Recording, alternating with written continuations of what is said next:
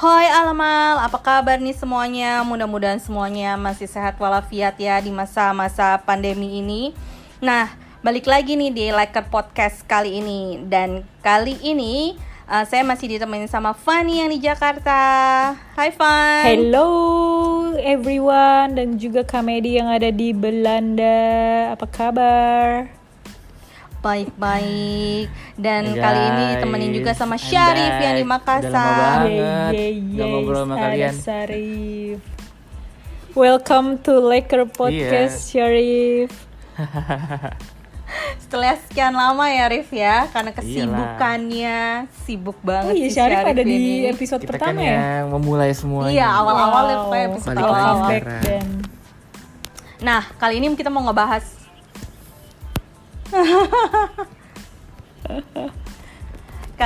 mau ngebahas gimana sih experience kita menghadapi para bule-bule Belanda. Nah, kalau seperti yang diketahui nih, bule-bule Belanda itu kan terkenal banget nih sama directness-nya mereka. Pada ngalamin pengalaman seru nggak sih waktu ngadepin directnya mereka? Kalau lu Fan? Kalau pengalaman seru sih sebenarnya ya serunya karena mereka nggak bertele-tele aja ya sebenarnya. Jadi kayak apa yang mereka maksud tuh langsung straight to the point gitu. Tapi itu kan funnya lah, fun partnya. Tapi sebenarnya sebenarnya itu juga ada part yang agak jengkelinnya gitu loh, kayak kenapa sih gini banget? Apa sih? Ngapain sih orang? Kenapa sih mesti ngomong kayak gitu kan? Kayaknya nggak bisa milih kata-kata yang lebih bagus gitu ya? Iya, kayak filter dikit kek, gimana penyampaiannya? Kayak ngomong kayak gimana, Fan? Dari dalam episode apa itu ceritanya?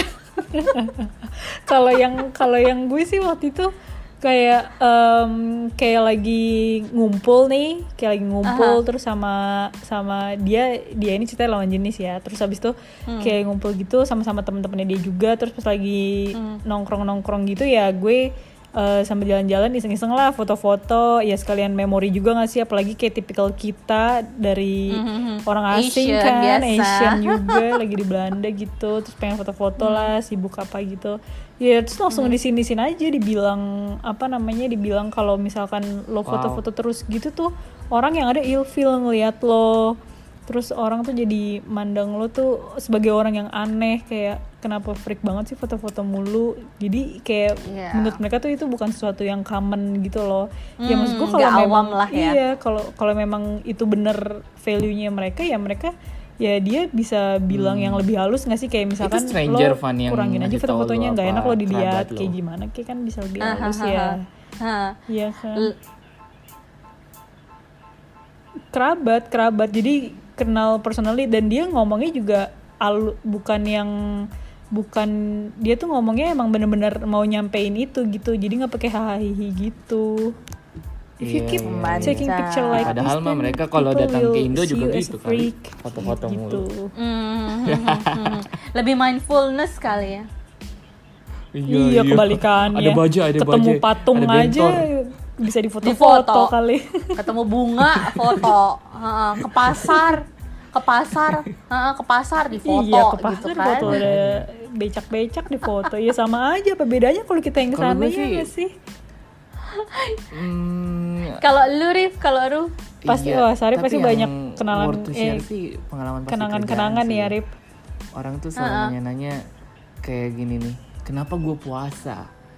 Itu tuh yang paling eksplisit sih menurut gue. Kan waktu itu kan gue baru awal-awal masuk di Al-Bali kan. Lu ngejelasinnya gimana? Itu pas lagi bulan puasa. Nah kan gue nggak ikut makan siang, terus ditanyain kenapa lu nggak puasa, ngapain lu puasa sampai 16 jam 17 jam padahal lu bisa makan.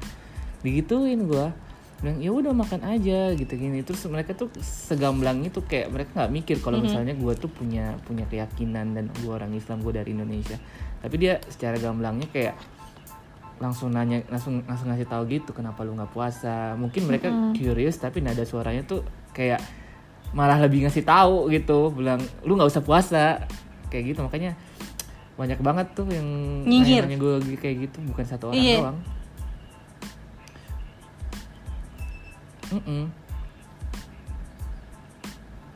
Jadi kayak gitu ya nadanya ya, Boy ya. Menghargai. Mungkin mereka sebenarnya nggak tahu dan gitu. Nanya ke lo, tapi iya. Kesannya tuh kayak nggak menghargai gitu ya, kayak seakan-akan tuh. Harusnya kan bisa aja tuh diperhalus pertanyaannya kan, kayak mungkin ya bahasanya jadi instead of nanya kenapa sih lo puasa, tapi lebih ke kayak betul, itu memang ini ya kepercayaan lo gitu-gitu. Iya kayaknya kayaknya rata-rata orang Belanda kan sebenarnya tidak beragama begitu ya, Bo ya. Iya, bisa dibilang gitu kan. Nah kalau gue sendiri sih pengalaman gue waktu pertama kali pindah ke sini, gue lebih kayak buat dapetin yang gue mau, gue harus ngomong gitu. Jangan arep tuh kayak mereka bakal tahu apa yang kayak kayak lebih considerate atau kayak lebih mikirin lo maunya apa. Jadi kayak sekedar nyewa rumah nih, gue butuh ini, gue perlu furniture ini gitu. Kalau gue nggak sebutin secara gamblang dan lu nggak follow up, nggak bakal lo dikasih. Jadi bakal kayak ke miss gitu ya, ke skip. Iya, jadi mereka ya nggak peduli gitu sebenarnya. Bukan oh iya kayak yang nyewa mesti si harus penyewa detail, mesti ya. Dikasih. Jadi sesuatu yang nggak disebut gitu, itu buru-buru, emang nggak ada kan, biasanya kalau harus elunya yang ngejar gitu. Sesuatu kayak lu nyewa rumah tuh harus elunya yang ngejar. Furnis ceritanya nih, lu asumsinya pasti udah tahu kayak rumahnya itu udah lengkap. Kayak gitu, udah kan harus lengkap. Betul. Udah ada perabotannya. Betul. Nah kadang-kadang itu dia mungkin dianggapannya dia kita nggak perlu, tapi padahal kita sebenarnya perlu gitu. Jadi kita ya mesti ngomong gitu, karena kebutuhan yang mereka sama kitanya yang biasanya gimana di Indonesia kan dia juga nggak tahu kan gitu sih. Nah kalau dari temen lo, mungkin dari temen lo sendiri punya pengalaman yang seru nggak sih, Bo, ngadepin orang Belanda? Karena menurut gue sih ya orang-orang Indonesia apalagi yang baru-baru pindah gitu ke Belanda, kadang-kadang tuh ngalamin suka namanya culture shock gitu. Terutama orang Indonesia yang biasa banget sama bas-bis-bus lah, yang biasa diayomi atau diladeni. Bener, yang gitu kan. Bahasanya tuh flowering banget. Yang lu kayak mau ngomong apa mesti dipakai bahasa halus lah, penghalus dulu atau gimana. Kalau gue sih, gue pernah nih. Ada pengalaman seru nggak? Gue tuh ngajak buat jalan doang kan, nongkrong ngopi. Minum gitu kan. Terus kan kalau misalnya lu di Indo lu ngajakin orang keluar, ya udah cabut aja kan, ketemu jam berapa misalnya, gue janjian jam 3 sore. Pasti lu enggak ekspektasi kan bakal berakhir berapa jam. Lu udah lu main aja sampai bosen. Nah, kemarin tuh gue ngajak orang, gue enggak nanya bakal berapa jam. Terus akhirnya dia nanya ke gue, gue cuma bisa nongkrong sama lu cuma 2 jam doang. Gue udah kan dalam hati gue kan, gue baru nyampe Belanda nih, ngomong apaan anjir 2 jam doang. Pasti lu kaget kan, lu berharapnya kan lu mau kenal dia lebih lama. Terus dia bilang ngomong 2 jam doang. Tapi dia udah nge-warning di awal kayak gue cuma punya 2 jam ya, seakan-akan gitu ya. Tahu kan. Nah pas udah mau janjian, udah mau hari H, dia baru bilang gue cuma bisa janji 2 jam doang. Dan gue udah berharap tuh kayak udah nge-clear hari gue tuh, gue kayak udah bakal main terus sama dia sampai sore. Jadi kayak gue janjian jam 3 tuh jam 5 gue udah bingung mau ngapain. Jadi kayak garing.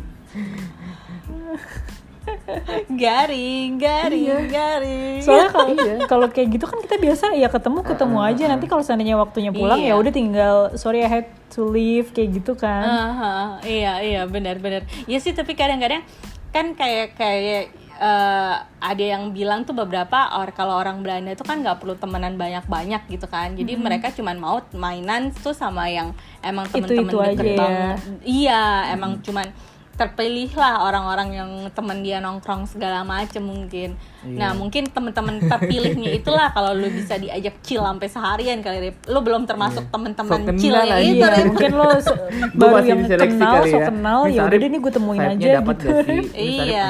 Makanya 2 jam cukup lah buat Sarip kayak gitu.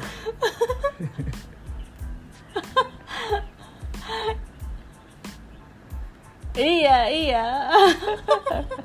Kalau lu pada ada nggak pengalaman seru? Gue nih, sih pengalaman yang seru. Mikir dulu ya kayaknya. Coba lo dulu. Atau saking serunya nanti ya. Sial, dia ngebalikin gue. Nah, kalau temen gue tuh temennya temen gue sih orang Indo gitu. Ada yang baru pindah ke Belanda. Nah, udah setahunan gitu, terus dia cerita sama temen gue kalau dia tuh bener-bener nggak betah banget. Kalau dia nggak betah banget di Belanda karena orang-orang Belanda itu kan terkenal komplainer banget kan, dia gampang dikit-dikit tuh sebenarnya apa-apa gampang komplain. Mirip sih sama kayak Singapura ya, Bo. Tapi kenapa entah beda aja kalau menurut gue. Mungkin kalau Singapura gimana pun juga masih Asian. Kalian lah berdua ya, pernah tinggal di Singapura ya? Ya mungkin caranya, cara penyampaiannya beda kali ya. Nah, kalau si apa kenapa? Iya, pernah. Yoi. Dan menurut gue masih oke sih, maksudnya tuh mereka tuh bukannya direct, tapi mereka tuh kayak cekatan dan jutek gitu sih, kayak efektif gitu. Iya, kayak pokoknya lebih, mau kerjaan tuh semuanya tuh cepet, efektif, selesai, kelar gitu. Terus kayak semuanya tuh kayak derdededed gitu tanpa ada jeda. Tapi sebenarnya mereka nice gitu. Nah, kalau si Belanda ini kadang-kadang mungkin karena temennya temen gue ini sekeluarga gitu, pindah ke sini sama anak-anaknya yang masih balita-balita. Nah, si balita-balita ini kan, lu tahu kalau orang di Indo kebiasaannya sama mbak. Bener, udah gak biasa ini ya kalau identik. Sama mbak kan, jadi apa-apa ya. Maksudnya kalau mereka berisik banget, mungkin karena rumah juga beton gitu kan. Rumah beton gak terlalu, kalau suara kenceng juga gak bakal kedengeran tetangga kan. Nah, kalau di sini kan suara kreat-kreat aja kadang-kadang lu kedengeran kan. Nah, komplain lah itu tetangga. Dan nggak sekali dua kali komplainnya karena si anak-anak ini berisik. Nah, kayak gitu tuh sama dia tuh bikin dia sakit hati, bikin dia tuh nggak betah gitu.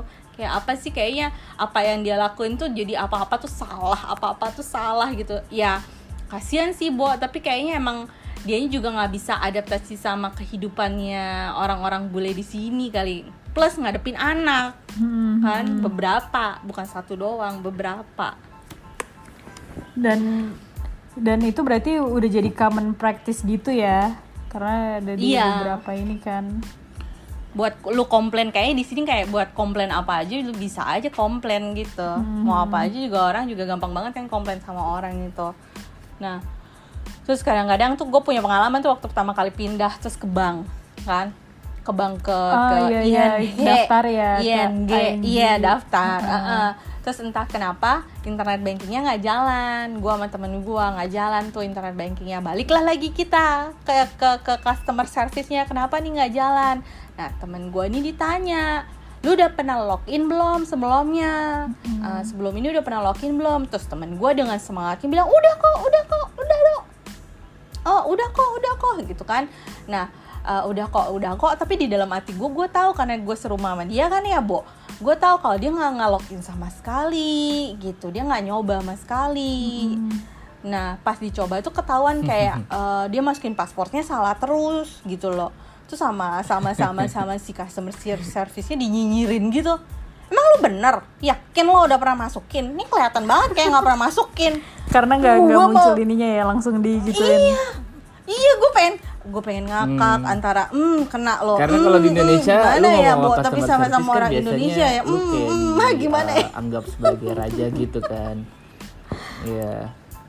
Iya betul, kayak di diladenin lah, di entertain dulu yang kayak kayak lo bener raja lah yang diiniin, dilulukan. iya dan mereka tuh nganggap nggak ada gap gitu. Kalau di Indo tuh mungkin gue ngerasanya kadang oh itu mah cuman customer service. Kadang ada orang yang ngerasa tuh kayak oh itu mah customer service gitu kan. Atau kadang itu nggak bisa. Cuman OB atau gimana itu. Nah, kalau di sini mah kagak bisa, Bo. OB juga gajinya euro, nggak beda jauh sama lu gajinya. Gue lagi makan di Belanda tuh sama-sama aja. Profesi tuh sama personality tuh kayak something distinguished gitu loh. Lu gak bisa nganggap orang yang punya profesi sebagai contohnya yang lu bilang tadi cleaner itu gak punya kerja kantoran. Bisa aja personality-nya tuh lebih bagus yang cleaner. kerja kantoran gitu kan. Karena di sana kan it's only their jobs, dia bilang gitu. Benar. Jadi bisa jadi mereka their life besides their jobs itu bisa aja lebih bagus daripada hidup lu yang kacau itu yang lu ceritain tadi itu kan. Jadi dia mannernya ada sebenarnya ya, karena emang skillnya aja yang kebetulan cocok untuk job itu. Jadi dia betul, iya. Emang gue ngerasanya juga begitu sih. Jadi kayak even kayak mungkin orang-orang yang kerja di kantoran yang di sini adalah emang orang yang dikasih kesempatan punya betul. Keuangan lebih untuk university kan, atau yang mereka mau, yang mereka mau kuliah. Karena gue ngeliat tuh kayak di sini kadang-kadang mereka emang dari dianya yang nggak mau kuliah kadang-kadang. Benar. Jadi kayak sebenarnya emang mereka nganggepnya kayak university is not important gitu, education is not the number one gitu. Orang tuh jadi kayak university apa ya, of mau life. Kerja di behind the ticket counter, terus kayak jadi yang ngecek tiket di kereta tuh mereka they seem so happy kan, kayak nikmatin banget. Iya, supir bus, they smokes. Iya. Iya benar, as simple as pasti. Iya benar. Iya pasti kalau ketemu masih agak nyapa hoi. Yes. Gitu-gitu dulu. Iya. Betul. Jadi emang kayak kalau di sini tuh kerjaan kayak work life balance tuh lebih benar-benar dipentingin gitu. Yang penting lu work sama life lu balance gitu. Nah, emang banget. Kayaknya emang terkenal enggak sih Belanda itu work life balance-nya lebih bagus kan? Iya, lihat aja kalau Indonesia dibandingin negara-negara Eropa kerja, yang lain yang kayak working class gitu dan benar-benar blue collar yang lu harus kerja fisik gitu kan, pasti kayak orang tuh langsung nganggapnya oh ini orang tuh enggak berpendidikan. Sebelah mata. Jomplang. Udah langsung sebelah mata ya.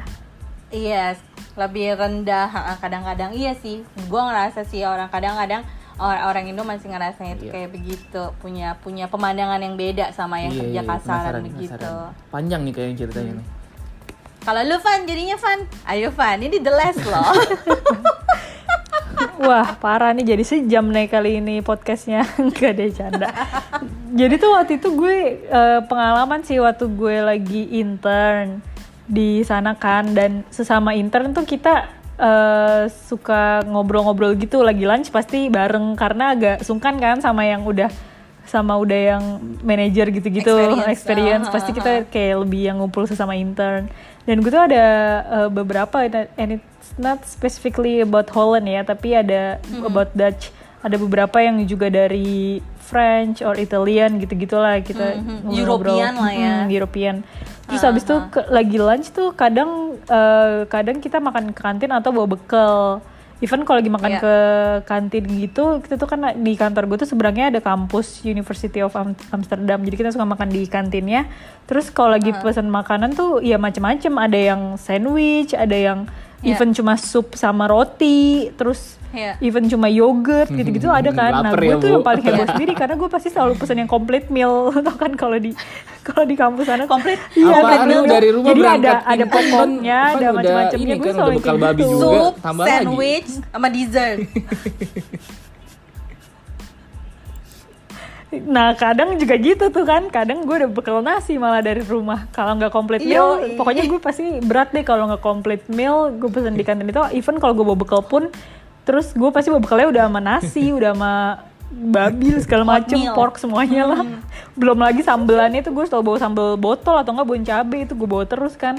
Terus abis itu kayak pas dia tuh ngeliat guenya tuh kayak berapa kali lunch bareng, terus dia tuh ngeliatnya tuh kayak aneh gitu. It's like they look at me as a monster gitu loh, kayak yang makannya tuh kayak too much banget, yang laki-laki aja it's not as me gitu kan. Terus dikatain jadinya Fan sama bule-bule itu Fan. Terus gue tuh dibilang, dia tuh kayak, dan dia langsung mengeneralisir Asian gitu, kayak why do Asian eat so much rice and why do Asian eat all sama aja cenah sama too much food like this kayak gitu. Terus even kalau gue pas lagi naburin sambal tuh mereka kayak langsung ngeliatin, spicy, I don't like it, it hurts so much. Kayak mas gue ya udah. Kayaknya mereka tuh harus disuruh ya, ini deh. Nyobain nasi padang bungkus. Sih udah diem aja. Padahal on the other hand tuh gue pengen banget ngomong kayak, nah enak banget kan tuh makan di uwel-uwel. Kadang tuh gue kayak dia aja makan nasi, dia aja makan sup sama roti aja tuh nggak, gue nggak pernah komplain sama sekali. Padahal gue ngeliat sup dia yang kuning kayak pumpkin sup aja tuh menurut gue ya ampun. Gue kalau harus, iya gue kalau makan siang harus makan itu sih kayak gue mendingan makan permen karet aja, ngunyah terus. Maksudnya kan tiap orang punya preference masing-masing ya, tapi mas gue ya nanyanya ya doesn't have to be like that nggak sih? Maksudnya gue juga nggak pernah komplain kok lo makan cuma roti sama sup yang menurut gue itu tuh nggak make sense banget. Lo lunch cuma roti sama sup tuh apa maksudnya? Apa itu cuma appetizer? Kan nggak mungkin. Kayak maksudnya lo balikin ya lo daripada lo makan roti doang. Nah, iya pengen banget gue bilang kayak gitu tapi kayak ya udah cuek aja. Bagi kayak, kita kan orang Indonesia pasti kalau misalnya kita curious sama kayak orang gitu-gitu kayak gitu kita nggak nanya kan, kita mungkin kayak lebih Google nggak spontan. Iya kayak bener-bener kita tuh kayak or tend to keep it for ourselves aja. Even kalau mau sharing tuh nanti pas kita lagi ngumpul sesama Indonesia kayak hey, iya dia masa kayak gini, kayak lebih ke kayak gitu biarpun itu kayak gibah tapi maksudnya kayak belakang gibah. Iya, gibah.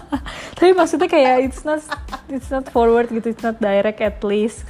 Iya, betul. Apalagi nah, apalagi you are saying to someone that is different with you gitu, from different country, different belief, different culture. Jadi kayak you don't have to complain or to ask about their culture gitu. Iya. Ya mungkin nanya, tapi nanyanya in a nice way gitu, bukan langsung kayaknya ngejudge makanan lo aneh.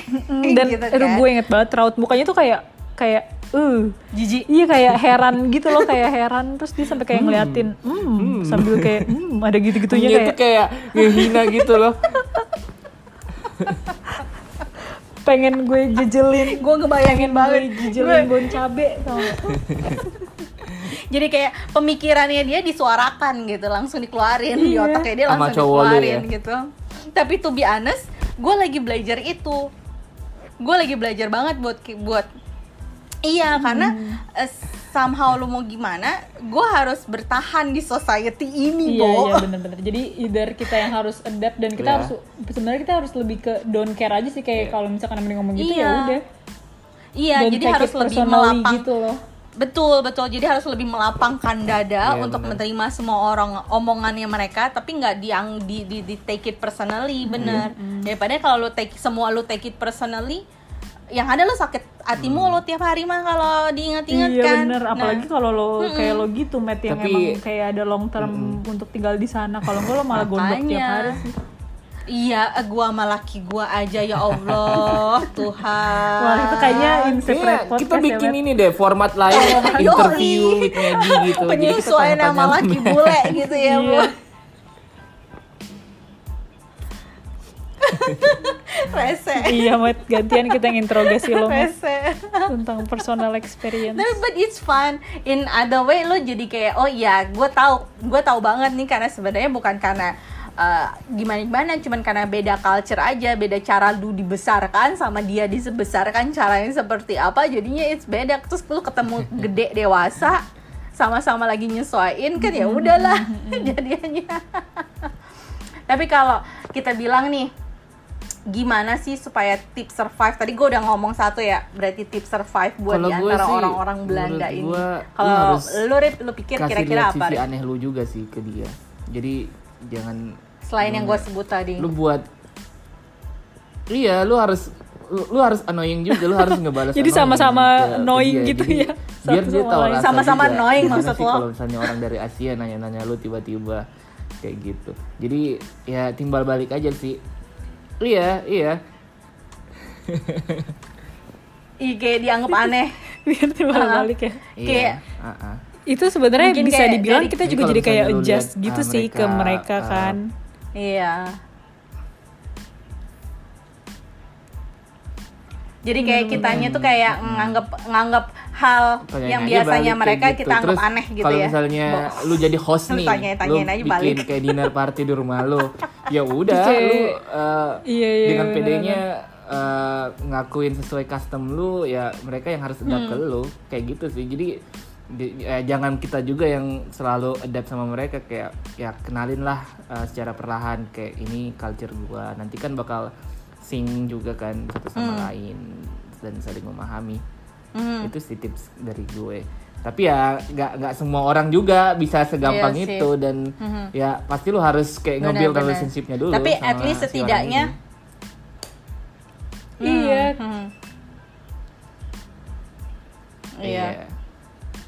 Betul. At least setidaknya kita juga approach mereka gitu ya, jangan kitanya yang juga menutup diri kan. Jadi mengimbangi ya. Betul. Yeah. But somehow ya maksudnya jangan temenannya juga sama cuman orang-orang Indo doang, atau temenannya juga sama orang ekspat doang atau gimana. Cobalah untuk mulai terbuka sama si orang Belanda ini, ya nggak sih, Bo? Bener. Iya. Tapi to be honest emang agak susah sih approach orang Belanda. Unik ya approach as a friend ya, bukan as a pacaran, ngedate or whatever ya. Buat as a friend agak susah gitu, karena sebenarnya mereka emang lambe manis, cuman kayak bas-bis kayak general talk doang gitu. Abis itu ya, tapi bukan berarti gue ngundang lo ke rumah gue buat hangout gitu. Kecuali dia sama teman Dutch dia kan, yang sama Dutch. Ibaratnya kayak onion dengan kayak bawang bombay. Gue sih ngerasanya kayak begitu ya. Banyak lapisannya sebelum lo bisa masuk ke ininya mereka, circle-nya mereka. Oh iya, itu mah bawang India coy, itu beda kan? Lagi, iya. Itu bawang itu masuk lo kan, itu masuk lo kan. Wah, lo udah nyebut beda negara. Ois, tahu. Hati-hati, jangan rasis lo. Iya, gimana Van? Rasanya dideketin sama cowok India. Kalau lo Van, kira-kira tips apa lagi? Wah, kalau gue sih, gue orangnya nggak bisa. Gak ada hubungan ya, emang si Sarif nyambung nih. Loh Rip, kalau tadi Sarif bilang kayak gimana caranya kita bisa bisa kayak ngebalikin gitu, nah gue tuh sebenarnya nggak bisa di posisi itu, karena gue tuh orangnya gimana pun juga, biarpun gue udah di sana udah ketemu sama banyak orang yang tipikal kayak gitu, tapi gue tuh nggak bisa ngimbangin itu karena gue orangnya nggak enakan banget. Gue tuh orangnya sangat tidak enakan gitu. Jadi kalau gue sih lebih Kalau kayak tipe orang kayak gue sih lebih saraninnya kayak ya udah don't take it personally aja, kayak lo nanya gitu ya udah gue tanggepin, tapi abis itu gue nggak masukin ke hati. Berusaha lebih terbuka nggak sama orang-orang bule itu? Iya, kalau itu sih gue tetap terbuka sih, karena gue juga tahu biarpun mereka direct tapi mereka tuh nggak pernah ngejudge. They just being direct gitu with when asking, but cuman they komen doang, but kan? They never judge with our belief or anything gitu sih. Jadi mereka emang open minded juga, cuma the way they act aja yang sometimes sounds Krese. Direct gitu. Sound judging gitu ya. Iya gitu, tapi sebenarnya mereka enggak sih. Abis itu juga gue yakin abis mereka makan nasi juga mereka terusnya makan nasi. Iya, tapi sebenarnya mereka juga makan nasi lagi kalau malam-malam, kadang-kadang mah kalau doyan. Iya, kalau ada yang ini sih. Kan, tapi ada juga yang benar-benar anti tuh ya emang anti. Yang so sehat makannya potato mulu. Mas potato terus enak-enak dah. Udah enggak mau pulang. Makan babi guling. Udah susah. Kayak seru banget ya. Nah, kalau tips dari lo apa nih, Matt? For final statement. Tadi kan udah yang pertama tuh. Udah tadi udah pertama tuh. Tadi yang udah pertama. Guanya yang harus berusaha untuk apa, Rip? Guanya yang harus berusaha untuk lebih maju lagi kan. Lebih terbuka, maksudnya lebih berani nanya, lebih berani mengekspresikan diri gue gitu. Karena itu termasuk untuk di kerjaan sih, karena sekarang tuh gue ngerasain jadi kayak mereka ngelihat gue-nya nggak berani maju gitu. Padahal gue tuh bukan yang gue nggak berani maju gitu, tapi kayak lebih orang yang lain tuh lebih pengen maju gitu, dan gue ngasih kesempatan yang lain gitu loh. Jadi kayak mereka ngeliatnya kayak jadinya kayak gue nggak confidence lah atau gimana gitu, which is menurut gue ya, menurut gue nggak seperti itu. Gue lebih, gue berani, cuman kayak nggak dikasih kesempatan aja, kesempatannya belum ada gitu. Jadi mau nggak mau sekarang gue yang harus lebih kiasu kalau kata orang-orang Singapura. Cuman gimana? Gue lagi mikir juga gimana gue kiasunya, dasarnya bukan orang kiasu, lo suruh kiasu gimana? Kiasu apaan sih, gue juga nggak tahu.